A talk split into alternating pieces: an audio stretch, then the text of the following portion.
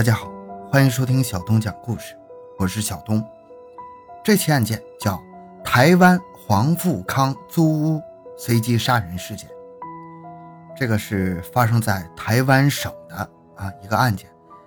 原文资料呢都是从那个台湾媒体上扒下来的，我尽力的去改，但是台湾媒体的那个资料啊有非常明显特征啊，就是台湾人说话的那种口气的文字，所以如果冷不丁冒出一句台湾腔的东北话啊，你也不要奇怪，多多谅解。回到现场，寻找真相。小东讲故事系列专辑由喜马拉雅独家播出。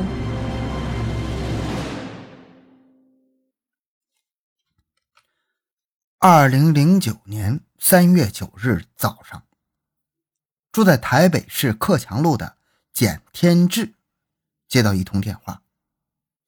电话中一名男子表示看到网络租屋的广告，想租简天志位于台北德行东路的空屋。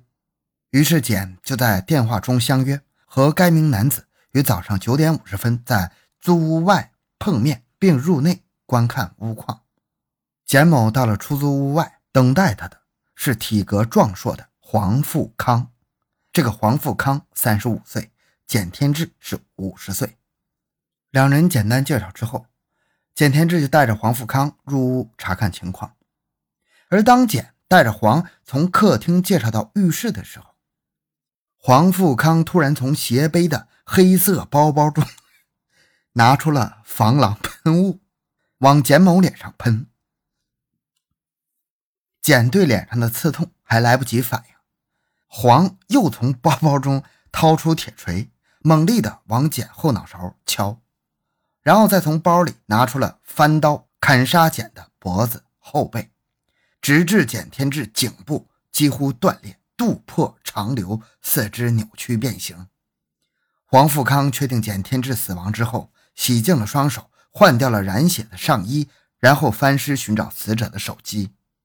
杀红了眼的黄富康仍然不肯罢手，他照着简天志手机里的通讯簿拨给了简的妻子于瑞英，也是五十岁，跟简妻说在出租屋处等了许久，简都没有来，然后在电话中套问简家的地址。下午一点二十分，黄骑车来到了简家楼下。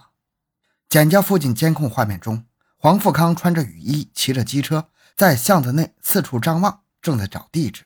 他找到简天志的住家，就把车停在了公寓门口。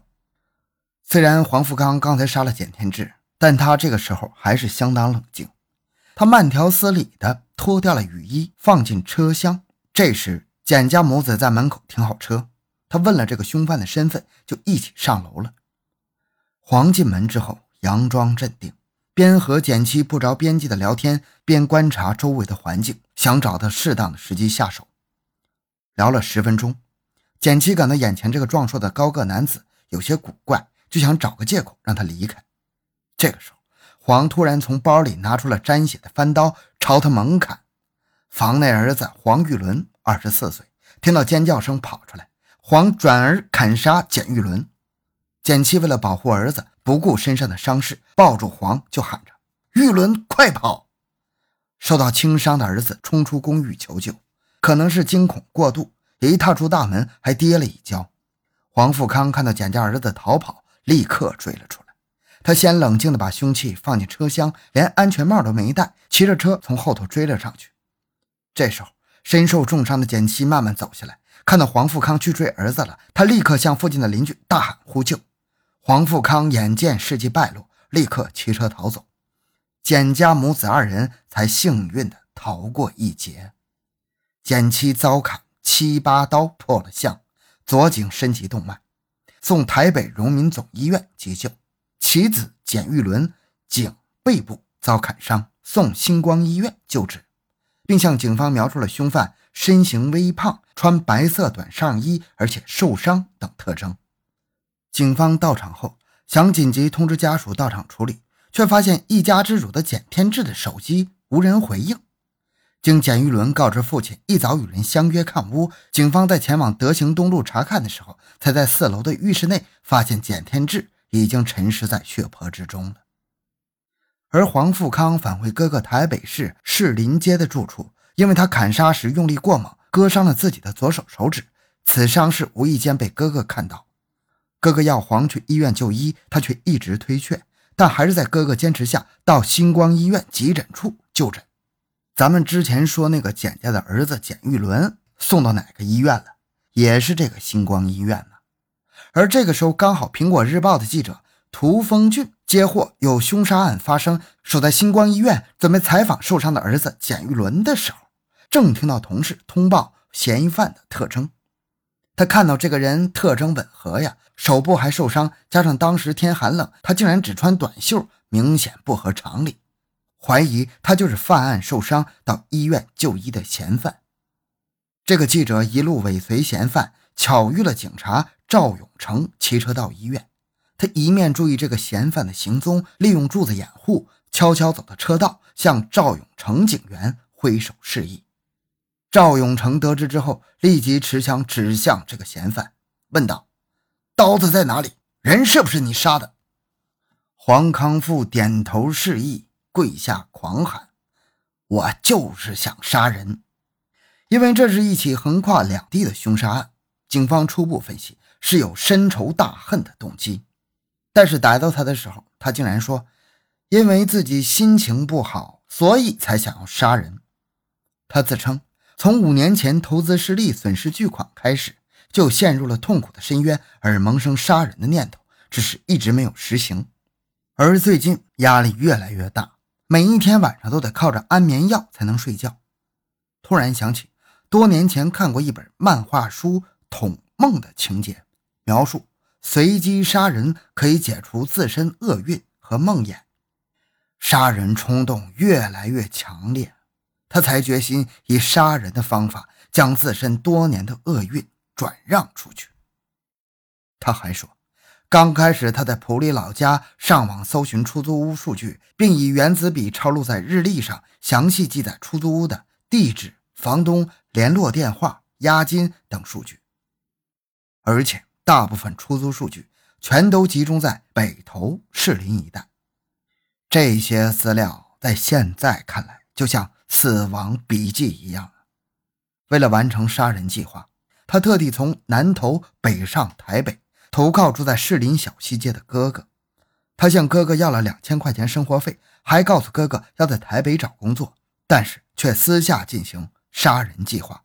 他持续上网搜集出租资料，并联络房东看屋。他还告诉警方，他到台北后就按照日历纸上的资料联络房东，恰巧都没有人接电话。昨天上午他抱着姑且一试的心态打电话给死者简天志，没想到电话竟然接通了。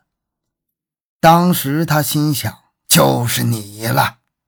黄虽然随机挑选被害人，却事先拟定杀人计划，在与死者确认看屋时间之后，用榔头、镰刀等凶器放在随身的包内。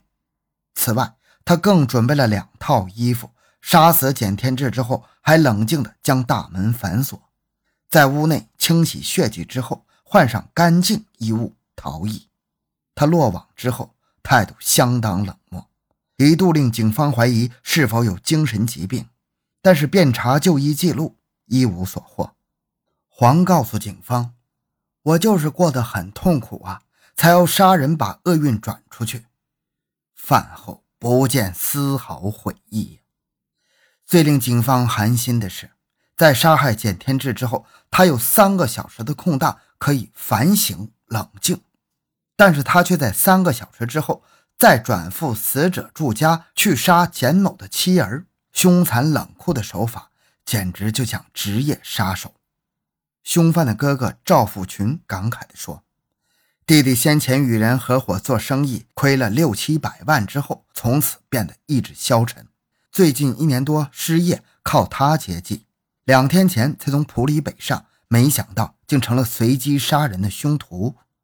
赵福群说，他事前完全不知情，直到昨天下午两点的时候，黄康复左手食指带伤返回住处时，他发现伤口很深，才骑车载着弟弟到星光医院就诊。路途中逼问之下，他才冷冷地说：“我杀了人。”吓得他差点连车都骑不稳。到医院没多久，警察就来抓人了。警方事后检查黄某事先设定的死亡名单，名单上共有十一名房东的联络电话。死者简天志名列第四，前三位都是没有打通或者是被拒绝而逃过一劫的房东。被锁定的一号候选人吕先生得知此事之后，直说运气好没接到，真是老天保佑啊。而排第二顺位的陈小姐则指出，房屋早在上周租出，来电的全都回绝了。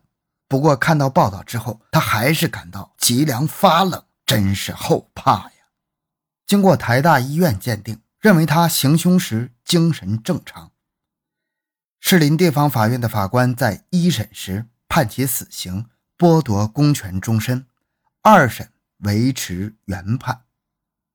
好了，这个案子讲完了。这期资料讲的有点费劲，下次台湾省的案子我慎讲。